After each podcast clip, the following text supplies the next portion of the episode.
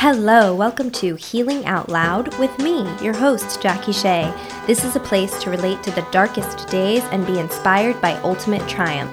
Each week, I interview a brave guest who has extensive experience with illness and or wellness, and hopefully we will leave you inspired to warrior on, highly informed about something new, and connected to a tribe of amazing humans. Because the only way out is through, but it helps to have a tribe walking with you. Hi, friends. Maybe you've noticed the episodes have been coming in every other week lately. Rest assured, I'm not going anywhere. If you follow me at jackieshea.com, then you know I have an intention to slow way down as we close the loop on 2018. With that intention, my podcast habits have shifted to every other week just for the moment as my client roster is getting longer and more awesome, and I just don't want to run myself ragged.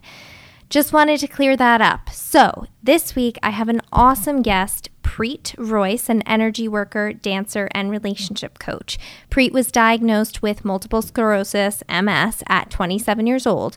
She's tried all of the conventional medicine, or a lot of it, with varying degrees of success, and eventually learned that it's in living an authentic life that she finds most healing.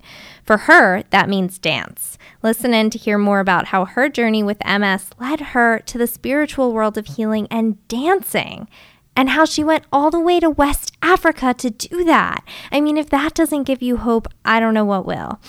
Follow me on Instagram at Shea Jackie. Become a patron and support this podcast if you love it and want more content at patreon.com slash healing out loud.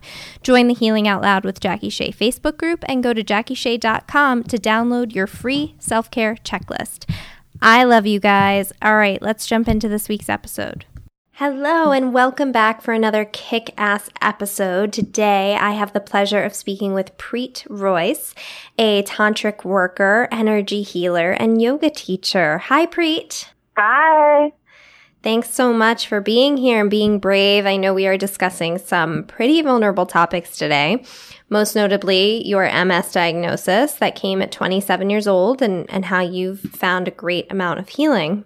I'm so glad. Yeah, thank you for having me on here. Thank yeah. you for the you know the honor and being able to uh, speak my story, and hopefully it resonates um, with a few folks uh, who feel more empowered to be themselves. So thank you. Oh, amazing. I'm so glad you decided to come on because I've been wanting to do an episode on MS for a while and I just haven't met the right person. So before we begin, I just want to say that MS is multiple sclerosis and it's um it, it can often be a disabling disease of the central nervous system that what does it do? It disrupts the flow of information uh, between the brain and the body right? That's right. As far as they know. Right. Because the more that i've gotten into this world even talking to conventional western um, practitioners they you know it's still very metaphysical and that they don't quite even know if it's an autoimmune disease. But yes, that is the short of it. Oh, interesting. They don't know if it's autoimmune.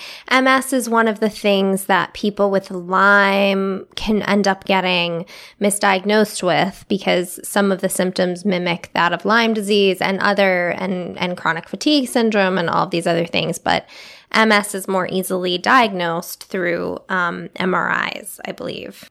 That's right. Yep, that's right. And then a couple of, for me, it wasn't just the MRI because they couldn't tell how long ago the lesions were there. So it's also having to wait until new ones show up. Um, and then for me, I needed the spinal tap uh, because there's certain in the brain serum, you know, there's certain uh, bands that show up differently for people with MS. So there were a couple other um, tests that I needed to do as well, but MRI is usually the one uh, that people go to that finally get diagnosed that way. Mm. Interesting. We'll definitely talk more. We'll get more in depth on that a little later. But I want to know I'm really interested always in my guests in what life was like before MS. I know you had some other physiological symptoms, but for the most part, you were healthy and well and totally functional and energetic. So tell us about what a day in the life looked like before MS symptoms started. Okay. totally functional. Um, I'm giggling at that because uh, I feel like it's very cliche to say um, illness was a blessing, and I I wish I could have gotten the messages that I needed to get without having this tornado hit me.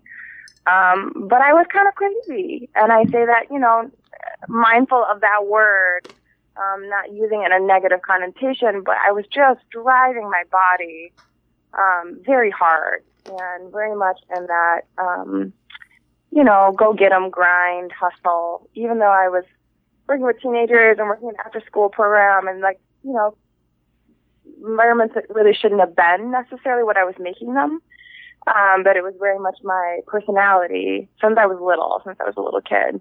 And I told myself kind of that it needed to be that way.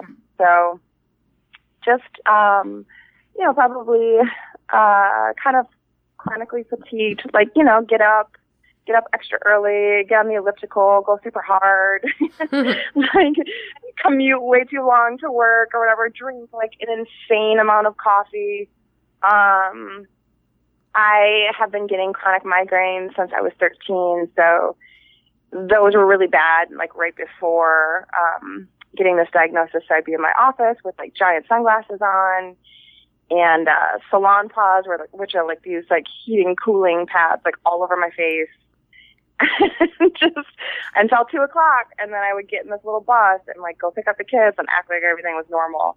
Um, and my body would, you know, I could just turn it all off and perform and for four hours or whatever, and then the kids would leave and I'd be exhausted. Um, and then getting back home on the uh, whatever the T, and then drinking too much, you know, too many glasses of wine and a bunch of sugar and whatever. So that was like right before I got diagnosed. Um, really busy. And, you know, it wasn't always, yeah, it wasn't always that, you know, kind of rough, but I think I've always been a little rough with myself. Um, just very intense and, uh, you know, seeing the limits of basically where I could push my body and my spirit and my time. And, uh, so right before and probably many years before, um, I was living a lifestyle that was intentionally a little bit harsh. Right. Yep. And then and then it changed. Yeah. Right. Me too. I totally relate to that. I, I wrote a an essay once on um, called "Can I Come Into the Out Now?" But anyway, it was about how my life was. I had to learn all of this stuff through illness, like you're saying. It was a great blessing, and I totally relate. Like I wish I could have learned it without the illness, for sure.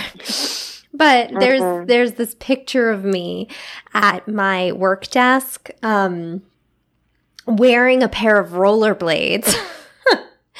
and with the rollerblades like up on top of the desk while I'm like drinking a coffee and doing some work. And that was, that is just so symbolic of what my life was like. Just like, co- like I'm doing work, but I'm ready to go for a blade. Like, so, so completely wild. And I think that's really common for a lot of people and women especially that end up getting getting mm. sick. Um, so what what were the initial symptoms? What started to happen that made you you know curious?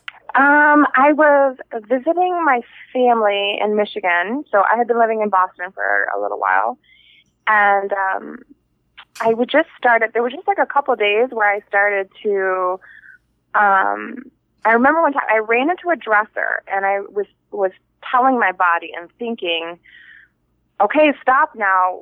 You know, like t- telling my body like we're not going anymore. You know, like it's time to stop. And I ran into it anyways, and that was like, okay, something is happening where my brain is not communicating with my body because it was I had to be very conscious about it. So I stopped driving for maybe like a week. Um, and I had just gotten off. I was taking taking Topamax for my migraines, and I had tapered off. I was tapering off of it. Um, so I was just like, okay, this was a super strong drug for me. I was having a lot of side effects. This is probably just the side effects of coming off of this. Um, and then I went back to Boston and moved to like this big move right before starting work after vacation. Um, I had been working there a year, but again, it was kind of a stressful job that I was making more stressful. And did this move until like 3 a.m. Um, and so that was just really stressful and like lifting heavy things, you know, with my ex partner at the time, and you know, doing everything on our own. And it was super hot that day in Boston too, like you know, 95 or something. And sat down when I finally we got everything moved, and then I just started to see sparkles everywhere. Kind of like I've had auras before with migraine, but this was like super intense. And then I just all the vision on my right side started to shift. I can't really describe it because usually when they say optic neuritis for MS, they'll say, um, you know, it, the, my side effects didn't really seem to fit into the standard of whatever that's supposed to be. Um, like at certain points, I was seeing quadruple vision on my right side, and supposedly that's not possible, although I experienced it, so mm. we know it is. Um, so it, it, yeah, it was just my right side basically uh, shut down in a way, but also was giving me all this like false information too. And so I, you know, started to work the next day, but got some help crossing the street. Um, tried to play it off, and then like midway through the work, because it was we were doing a high ropes. Um, we were doing a high ropes uh, team building day. Oh my god! oh my god! It was like the universe being like, here you go. Are you going to be honest about where you're at? Um, wow. And then the theme we were doing was truth. It was like being honest with each other. So I was like, you know what? I just got to be honest. Like, I'm looking at you all from the left um, because this is what's happening on my right, and I don't know what's going on. But I still did. Someone was willing to work with me. We did high ropes. It ended up being really good for my spirit.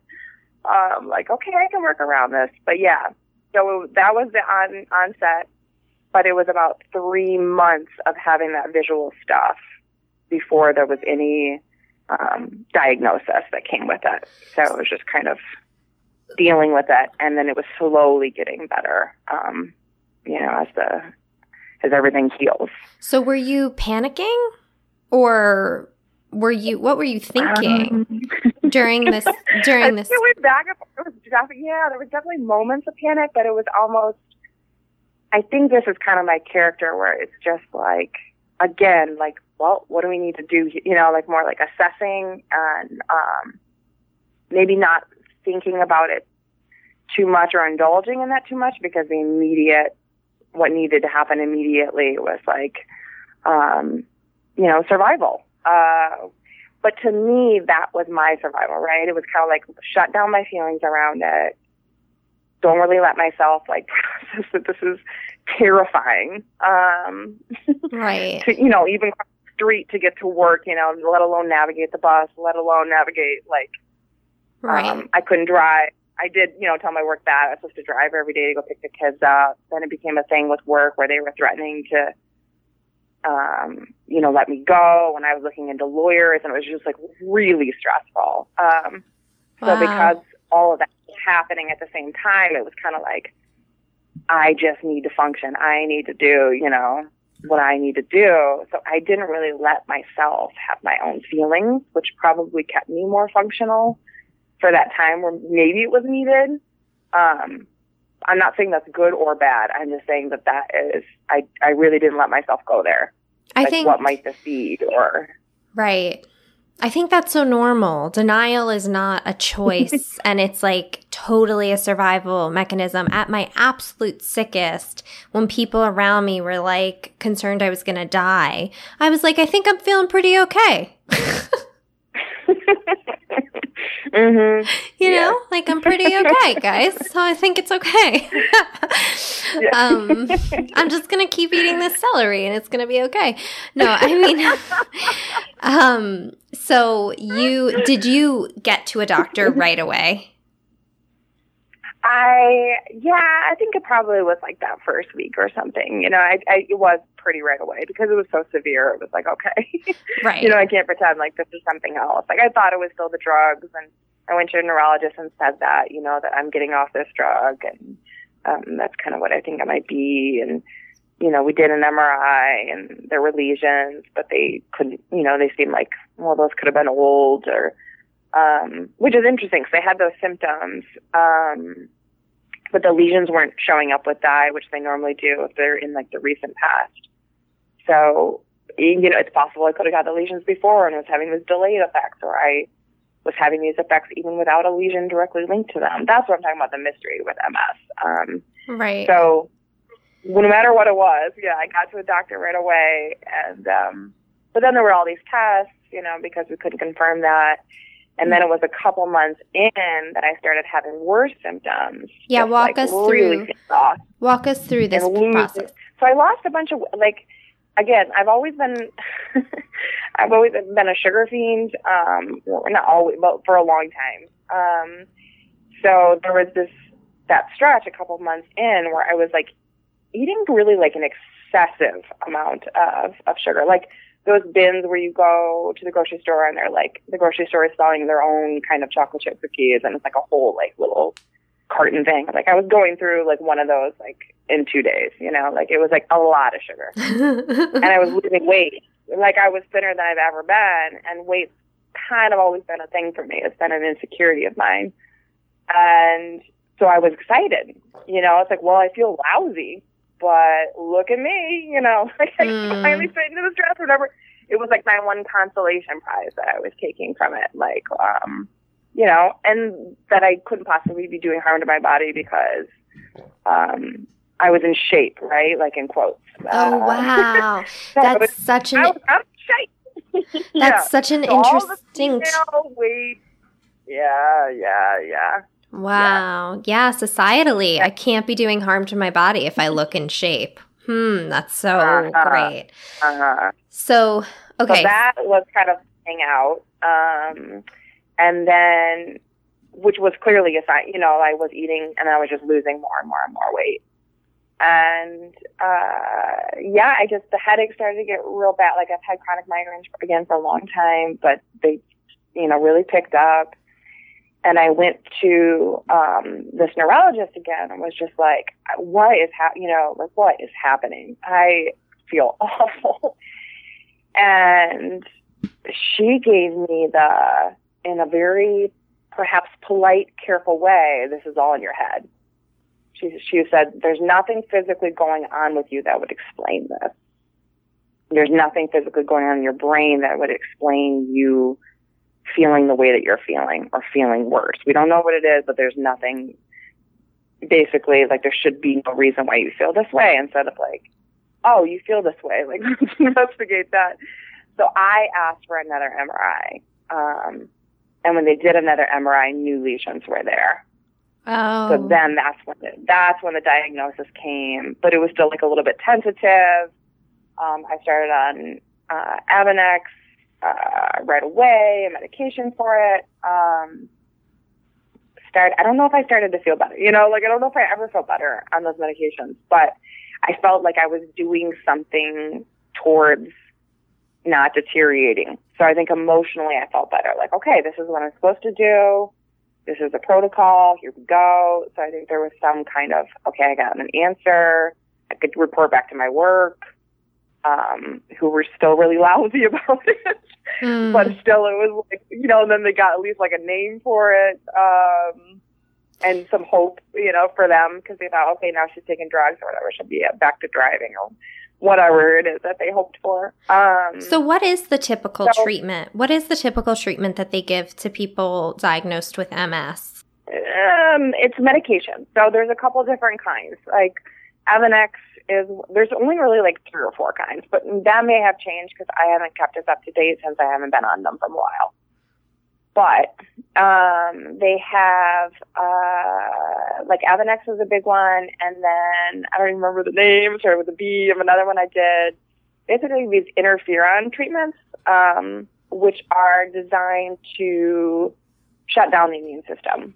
Um, so, with the understanding that, or at least the idea that MS is autoimmune and the immune system is overreacting to things that aren't actually there, um, or to treating the body as its own invader, we will take drugs that will suppress it um, so that the body can stop doing that.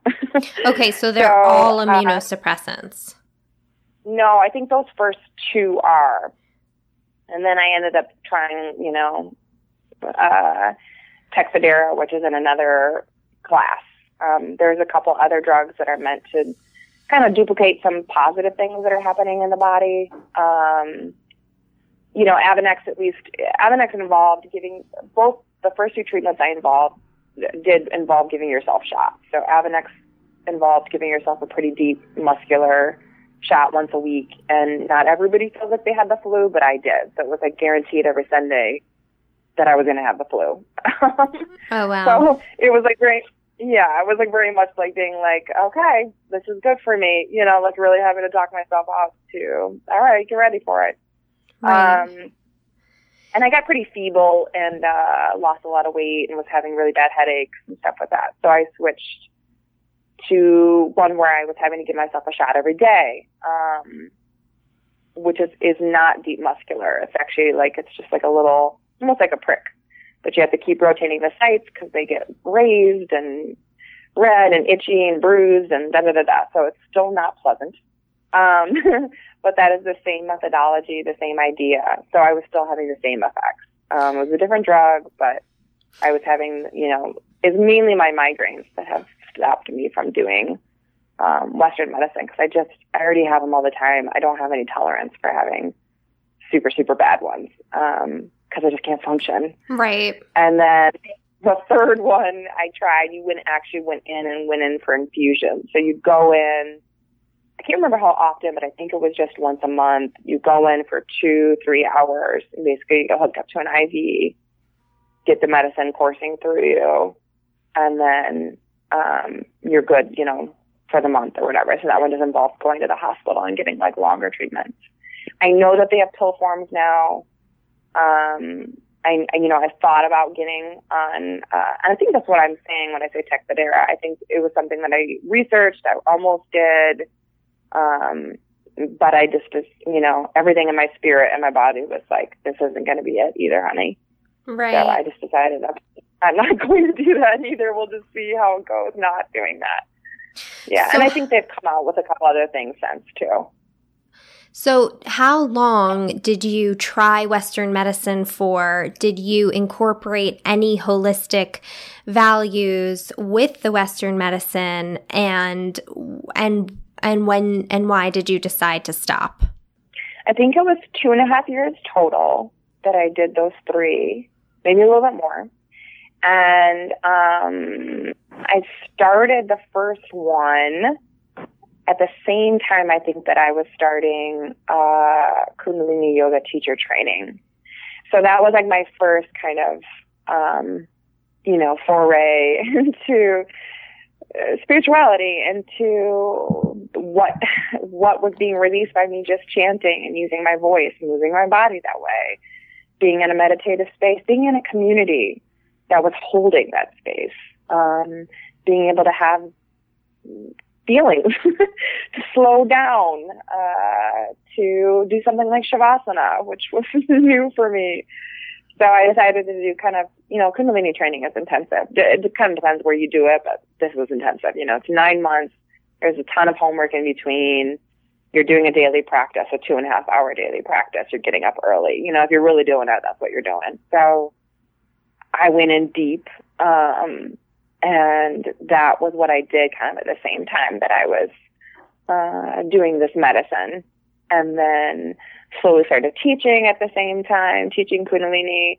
So that was really like, you know, that was my practice at the same time that I was, was doing this medicine. I may have started, and may have overlapped that I started my, that I did my Reiki training as well while I was on some of this medicine. But I don't think so.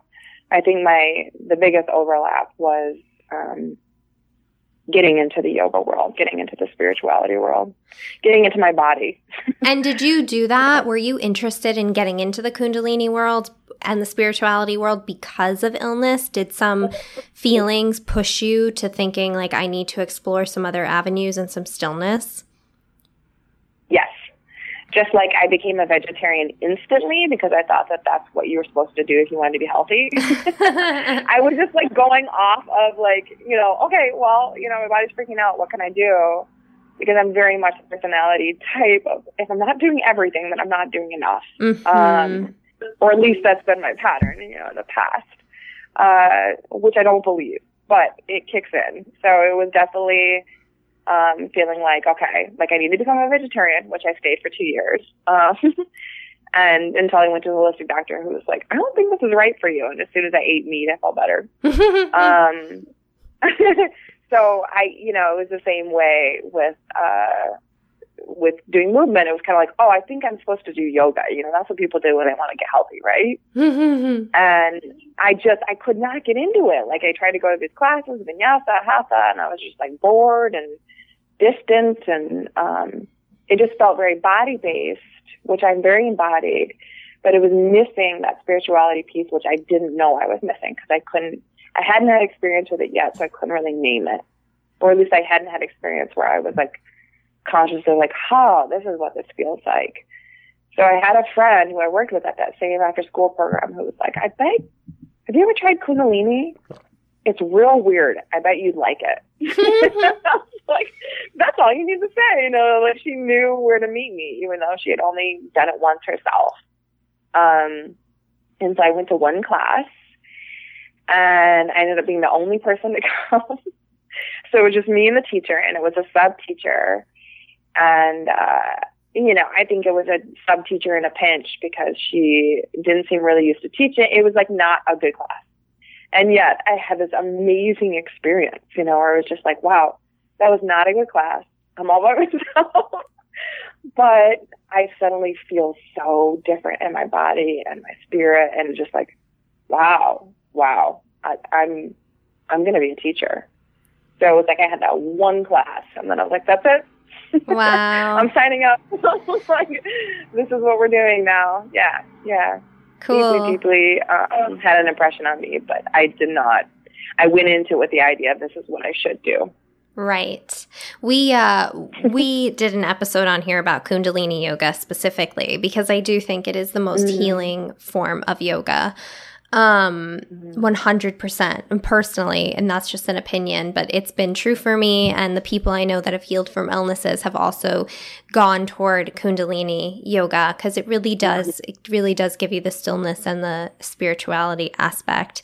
So mm-hmm. did anything you did from conventional medicine do you what what do you think is the best thing you did from conventional medicine? Physical therapy um, and I think that varies very. physical therapy is like that term. Like you can find a physical therapist who's just wildly different from another physical therapist. Um, so I've done a lot of different rounds of physical therapy um, for a lot of different reasons. But there was this, there was one woman in particular in Boston who she was just such a gentle spirit um, and used physical therapy as an umbrella to do a lot of energetic work that was totally not within the realm of traditional physical therapy, but you know, it was this fusion of like, okay, I'm going to do, I'm going to have you do these simple exercises. I'm going to have you do strengthening. I'm going to have you do the things that are going to get these muscles to relax. But I'm also going to be doing this other thing. And I'm also going to you know, mentioned Joe Dispenza, like all these things that got really got my mind to expand because she was doing, she was meeting me where I was at, which was right at the cusp of all I believe in is Western medicine. And, uh, you know, my mind is starting to expand, not even my mind, my, you know, soul is starting to expand into like the vast possibilities that this is all just energy. So she was somewhere in the middle. Um, That's and so it really, cool. yeah, it, yeah, it got me to like, you know, I'm going to do all these stretches with more motivation to do all the stretches and do all the things because those really had a significant impact. That's like that so was cool. at that time when I went to her, I was coming back from a relapse, the scariest one yet, but that's the last one I've had, and that was a, I don't even. Sometimes I lose track of time. Like two years ago, two and a half, three, um, where I lost the use of my right leg, so that was just kind of dragging, and you know, that was part of the recovery was going and doing these exercises and teaching my body that it could, you know, use its muscles and not have to cramp up and not have to overcompensate or completely let go. and, uh, you know, that was part of it. Um, and because of that, you know, the recovery I think wasn't so long because yeah, it was just like a really, a really, really beautiful experience of being, of being met. Cool. Are you still doing your physical therapy at home?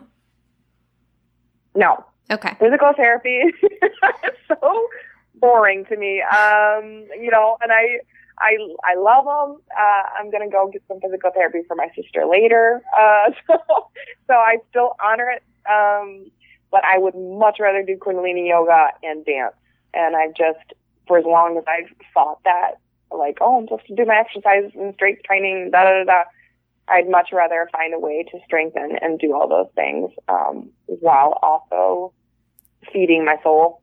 Yeah. while also being like, you know, and this is releasing all the emotions that I know are behind a lot of this pain or stuckness or whatever. Like, at this point, I know how to move it. It's just a matter of me allowing that. And, and instead of resisting or telling myself I should be doing these types of movements or diets or fill in the blank, it's, I'm going to do what I know at this point in this moment feels authentic for me to be able to heal my body, you know. Yeah. So when did you start to realize to believe that the core of your illness and pain was unexpressed emotion? I think uh, probably okay, so probably pretty soon in the diagnosis when I was working at this job and it was like I was so go go go right before the diagnosis and then I was just knocked on my butt and um that frustration which was like brought me right back to toddlerhood. I threw a lot of temper tantrums, at least I'm told, when I was younger, when I could not use, when I did not have my words yet.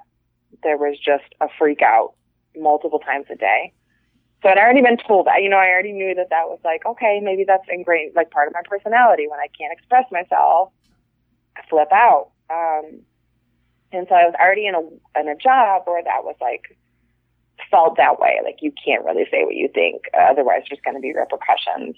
Um, and then my body was acting in a way where I couldn't control it and not cooperating with me, so I didn't feel heard or understood. And um, you know, I just didn't really feel like there was an outlet to even talk about illness or to talk about how I wanted to feel. So as the anger, I think really built when I started in Kundalini yoga training, it was like that was me first getting in touch, I think, with how angry I was. Not just around illness, but like my whole life. Mm-hmm. I was like, mm-hmm. okay, here, here it is. I'm a really angry person. And that came out the first several months of training. I was like, I'm that lady, you know, who's like hating on everything, still coming, still dutifully doing all the homework, but being like, I have circled and underlined all things I disagree with, and I want to talk to someone about it. You know, like like just I'm going to do this, but I'm going to do this very angrily. Um, I think that kind of summed up. You know, just like wow, I've felt this way my whole life. I think certain parts of it are you know personality based. I remember being very young, pacing, wringing my hands, being like there's so much going on with the world. I need to do something. I need to save the world. I'm too young to even know what that looks like, but I'm supposed to do something. So I think just that intent, I've always been that way. So that intensity and then just being really mad at injustice. And there's a lot of things my whole life that I felt are unjust, whether that's personal, you know, something happening where I'm just like, that's not fair. Um, mostly seeing it in other situations, things that are going on in the world, things that are right next to me, people being untreated unfairly in my class or my perception of that, um, classmates being mean to one another or whatever. Like it just, it gets me fired up. Um, and so it was that training that really brought it home. Like, oh wow, I've been so angry and I've been carrying this around in my body as like, not as a punch, but you know, like kind of, kind of as a, it's, it was a much more comfortable place for me to take it on and feel yucky, even without this illness, just to feel the intensity of it, than it was to try and pretend like everything was good. And to me, it felt like a betrayal, at least at that time, to pretend, oh, like everything's right in the world. Let me just be happy. It didn't feel fair. It didn't feel fair to feel happy and easeful in my body because look at all this injustice going on. Mm. I have to somehow internalize that and show this is not okay. This is not okay with me. It shouldn't be okay with anybody. You know, we should be angry. Like if you're not angry, you're not paying attention. Like very like, um, yeah. I mean, that was like the first knowingness that like I am carrying this in my body. But it wasn't until doing Kundalini and releasing some of that and seeing how that felt. Um, chanting in particular, which I used to not be able to do at all, um, without just like hysterically crying and like having to leave the room, being like, "Whoa, I don't know what's happening, but I need to remove myself." I'm causing other people, you know, a disruption to their practice. Um, and it was like, oh, like, and it took me a little while to realize, oh, it's, it's using my voice that's bringing me to tears. Like this honest expression of how I feel. That's what's moving me to tears of just like, wow, I've been holding this in. Um, so it was really the practices, uh, with Kundalini Yoga, which morphed into, you know, dance and other things. You know, it wasn't until the last couple of years that it's really been driven home um, but that was my first introduction, maybe like in 2013. Right. So cool. And and the cool thing for me about doing this podcast is that I get to talk to all of these people and I get to see some common themes come up around healing and people who are doing really well today actually have a lot of commonalities in how they healed. And one of those things mm. is expressing your emotions. Um for people with illnesses like like ours that are kind of elusive at least i can speak to that and for me i have direct experience with having an emotion trapped in my body releasing it and feeling physically better immediately. Mm-hmm. Like mm-hmm. for me, there have been moments where it is absolutely immediate, and there have been moments where it's not, and it takes a long time. But I think I think it's so interesting to see that that common thread there. So, thank you so much for talking about that. And I think it's true. Emotions get trapped in our body and they do wreak havoc. And you really let yourself have that expression. And you brought up dance. So, I absolutely want to talk about dance and where you're at today. So, let's take a quick break for the weekly challenge. Welcome to our weekly challenge segment where we arm you with new tools each week to kick some self care butt. As you explore all of these new options presented weekly, my hope is that you will come to collect a number of quick ways to take care of yourself inside and out. You will essentially have your very own and very handy self care toolkit. Some of the challenges may not work for you, and some will seem perfectly tailored to you. We are building up your defenses, inspiring your mind, body, and spirit toward total wellness. Keep in mind that the goal is always progress, not perfection. The only rule is that you are never allowed to beat yourself up.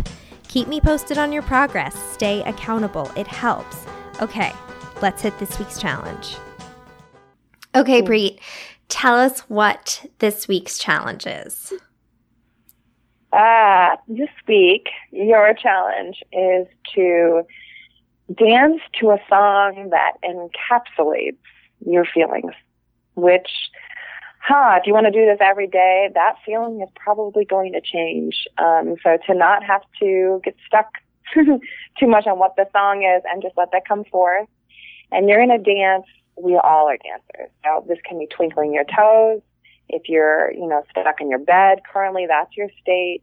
It can be shaking your hips, which does amazing things for releasing, wiggling your shoulders to a full out, um, you know, dance up on. And anything that you can't physically do, just letting yourself visualize it, letting yourself visualize as big of movements as you want and desire and your soul desires despite whatever your physical body is in the present moment. So dance dance one song. I love it. Dance one song that encapsulates what you're feeling. And I love your modifications. I love that you know that some people can't get out of bed and just have to twinkle their toes and shake their shoulders or shake their head back and forth or visualize. I love this challenge. Dance has done amazing things for me and my clients and people I work with. Like I, I watch dance transform a person in minutes. Um, mm-hmm. So tell us, so guys, that's your challenge. Thank you, Preet, for the challenge. We haven't had one like that yet. Dance, dance, dance, dance every day. It only takes a couple minutes a day and let me know how that goes. Follow me on Instagram at Shay Jackie for updates on my own dancing. And Preet, tell us why dancing is so special to you and how you ended up on this path as a dancer. So I did dance when I was younger. I did uh, ballet until maybe like sixth or seventh grade, and um, I remember like feeling the promise of that, but mostly being really self conscious about being in a leotard. I mean, that's really where most of my energy and attention was going. And the fact that I could not lift my leg in the way that I thought or imagined um, that the other people could, the other mostly girls. Um, so it was really steeped in insecurity, not free expression. So I stopped doing that and um, didn't really revisit dance, uh, you know, until like I don't know, 18, 19. I mean, I danced a lot in college, but I had to drink a lot. I mean, I didn't have to, but that's what I would do. I'd drink a lot and then feel like, oh, now I can just be my fullest self, re- you know, whatever. And people would be like, where did this come from? How are you just like, I have these moves. Where this dance, you know, whatever. you're a dancing queen. And, and then it would just, I would sober up, you know, the next day. It wouldn't, wouldn't be like that until the next weekend or whatever. Um, so again, I, I don't feel like I really got the emotional release from it. It was more performance. It was more, it was uninhibited, obviously, because I was, you know, taking substances to, to not be in my head, to not be insecure about it. And it was also, it wasn't for me, you know, it was, um, a little bit, you know, to be funny or to fit in or whatever, whatever the stories were at that young age. And uh, that kind of kept up, you know, throughout my adult years. I think with my ex partner, she was so free um, and silly uh, dancing that it got me to loosen up a little bit and and do that sober. And and we took dance, you know, we took uh, salsa lessons together and whatever, you know, like I started to like foray into it a little bit. Um, but it wasn't honestly, it wasn't until our divorce that just something clicked, snapped, whatever, however you want to turn it. Um, something happened in me, and that year that I decided to stay in Boston, really, I just wanted to run away. All my friends, the yoga studio I've been working at, the Kundalini studio, closed. It was like my sanctuary. Um, all the friends that I had, which were really from there, just dispersed, you know, to the wind, to other places in New England all the signs were kind of like, well, I should go too. You know, I don't have a partner anymore. My friends have left. I just lost my job. You know, then my first foray back into the workforce. Um, I should get out of here. But I, you know, I'm doing enough spiritual things. You know, Spirit was talking to me. She was like, I'm not done with you yet in Boston. Stay, stay a year. So I stayed. Um, and I started just doing a bunch of things on my own. Uh, going to slam poetry on my own, going to protests on my own, going to art galleries on my own.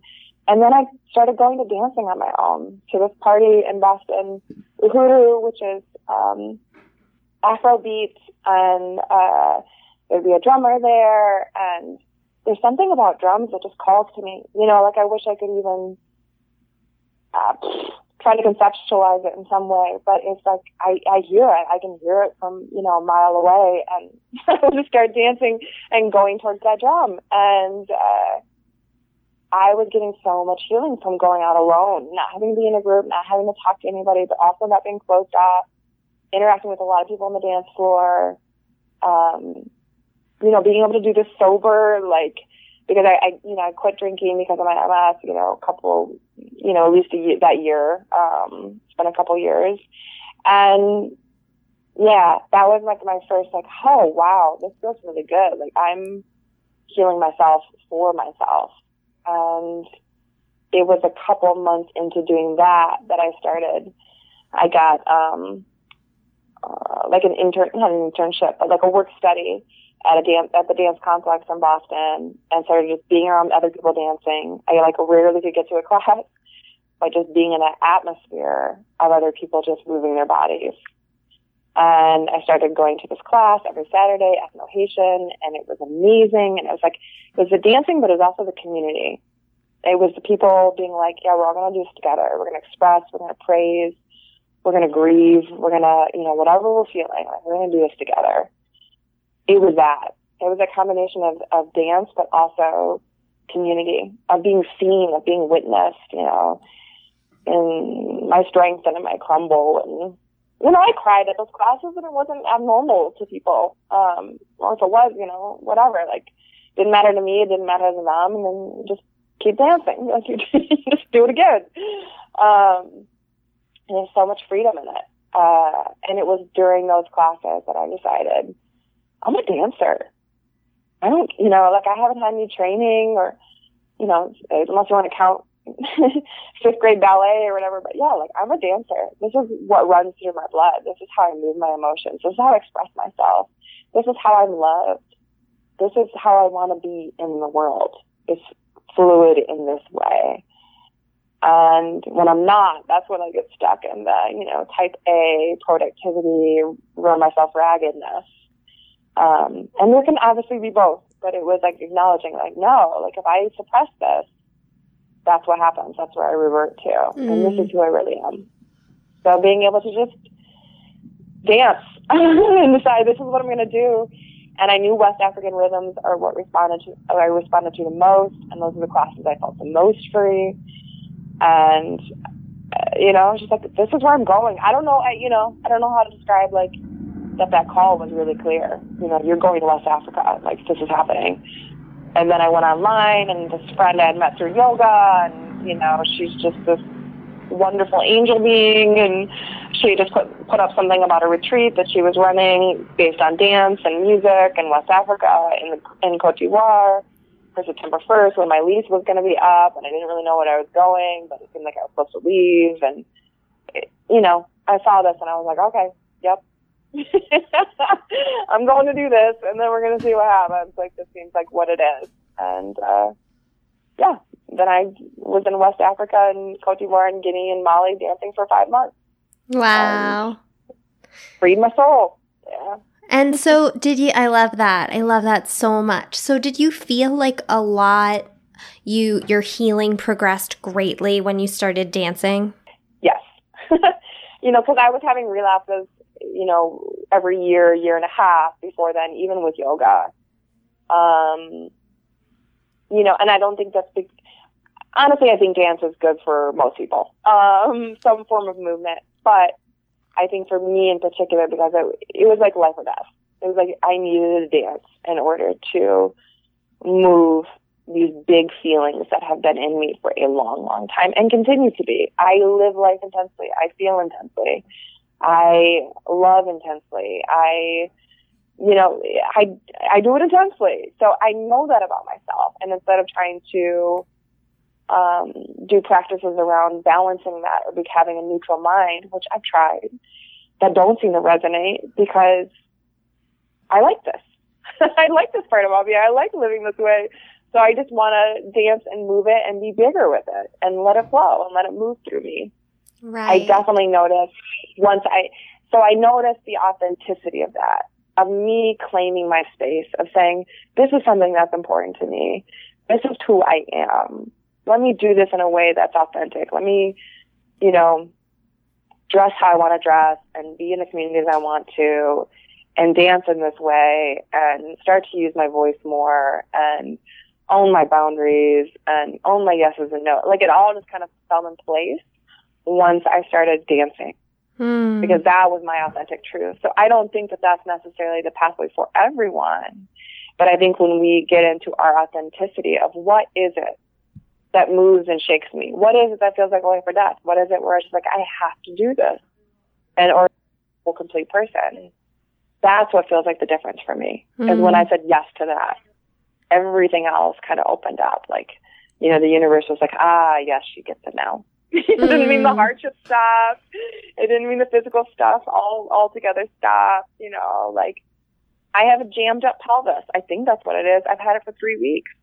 I think it's stuck emotion whenever I do my own healing on myself, I start sobbing and it loosens a little bit, but I know that there's more there. Um, I wrote yesterday, I wrote on my blog and I wrote something really honest. And as I was writing, I could, my, my pelvis, my back, I, I could feel it. We're click, click, click, kind of like going back into place. I stood up and I was like, oh, that's interesting. You know, like my pain is less now. So I think it's authenticity for me. Sometimes it's movement, but like the last couple of weeks, I haven't been able to move as much as I want to move because I'm all jammed up. Um, and I can't tell my body wants me to be still or if it wants me to move it out. And sometimes it's a little bit of both. Mm-hmm. But it is telling me to be honest with my feelings and to feel them, um, which I have a tendency to suppress mm-hmm. and guilt them and judge them and feel like too much and feel like uh, I can't hold this. I, I wasn't trusted to hold these kind of things when I was little. I can't be trusted now. Um, you know, it'll be too much for my friends. It's too much to ask. I don't want to be a burden. You know, I come from a big family. Like, know your place. Don't take too much attention. Don't, um, you know, whatever. Ask for too much. Just deal with whatever you got.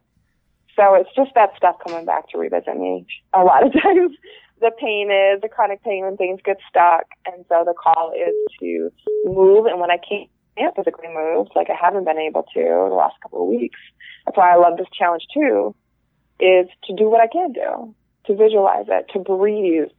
I dance by breathing, like, ha, you know, that's movement within my body. To sigh, to hum, like that's all movement. Mm-hmm. Um, so to be clever with the movement too to allow it to move the way that it wants to, not necessarily the way that I want to force it to. Like, we have to get to a dance class or I have to move in this way because that has many different manifestations of authenticity. mm, so beautiful. So, what would your suggestions to um, anyone facing chronic illness at the beginning of their journey or in the middle of their journey seeking solutions? What would you suggest they do? I think number one is community. You know, and that that sometimes that that seems elusive, especially when we're really sick, and uh, we might not be able to get out and do the things that we want to. That certainly was the case for me in the very beginning. Um, but just finding me like this podcast, finding an online community, just really like sinking into first being held to receiving to being like, yeah, I feel really crummy. Let me be with myself and feeling crummy. Let me, you know, feel it. Because I think oftentimes, especially in our culture, we're like, we guilt ourselves or we allow other people to guilt us, like, you know, pull yourself up by your bootstraps before you've even had a chance to feel it. It's like, well, how do I, what do I do with it? You know, if I can't, if these feelings aren't going to help me um, move through anything, then they're wasteful almost. And it's like, no, like, feel it, feel it, feel it. And I think community helps us do that. A community that really sees us, that witnesses us, um, that confirms, you know, our goodness and our strength. And I think really big for me um, was actually to uh, have some people who came into my life um, once I was past the roughest stages of the illness. I know this doesn't relate to people who are very new into the game, but just know that you can always have new people come into your life too who are going to see you, um, your strength and see you far beyond the illness too. So I, I it's kind of a two part for me, like indulge in it, do what almost feels indulgent and taking care of yourself and slowing down and letting other people like really be like, wow, that must be really hard for you. And say that to yourself gosh, I'm sorry, you know, body, I know this is really hard for you. You've worked so hard for me for 28 years or 29 years or whatever it is. This is a body that got to dance and move freely and eat whatever it wanted for 27 years. and here you are faced with this struggle of everything suddenly changing and to really be there for yourself and to let yourself be held in that community that sees that. Um, I almost feel like that, that's enough when you're first diagnosed with something or you're really struggling or you're at home or, you know, you're really like grasping for straws for hope. Um, yeah. I, I highly recommend the books, um, by Toni Bernhard, uh, How to Be Sick. Um, I can't remember what the other title is. She's written a couple other since. Really, really helped me because she's been bedridden for, you know, a decade or something. Um, the very simple practices, so simple uh, that you can do from bed and just to know like she doesn't try to make it in there like you shouldn't feel this way or here's all the ways to try and like not be miserable or anything. It just it's very welcoming. It's very forgiving.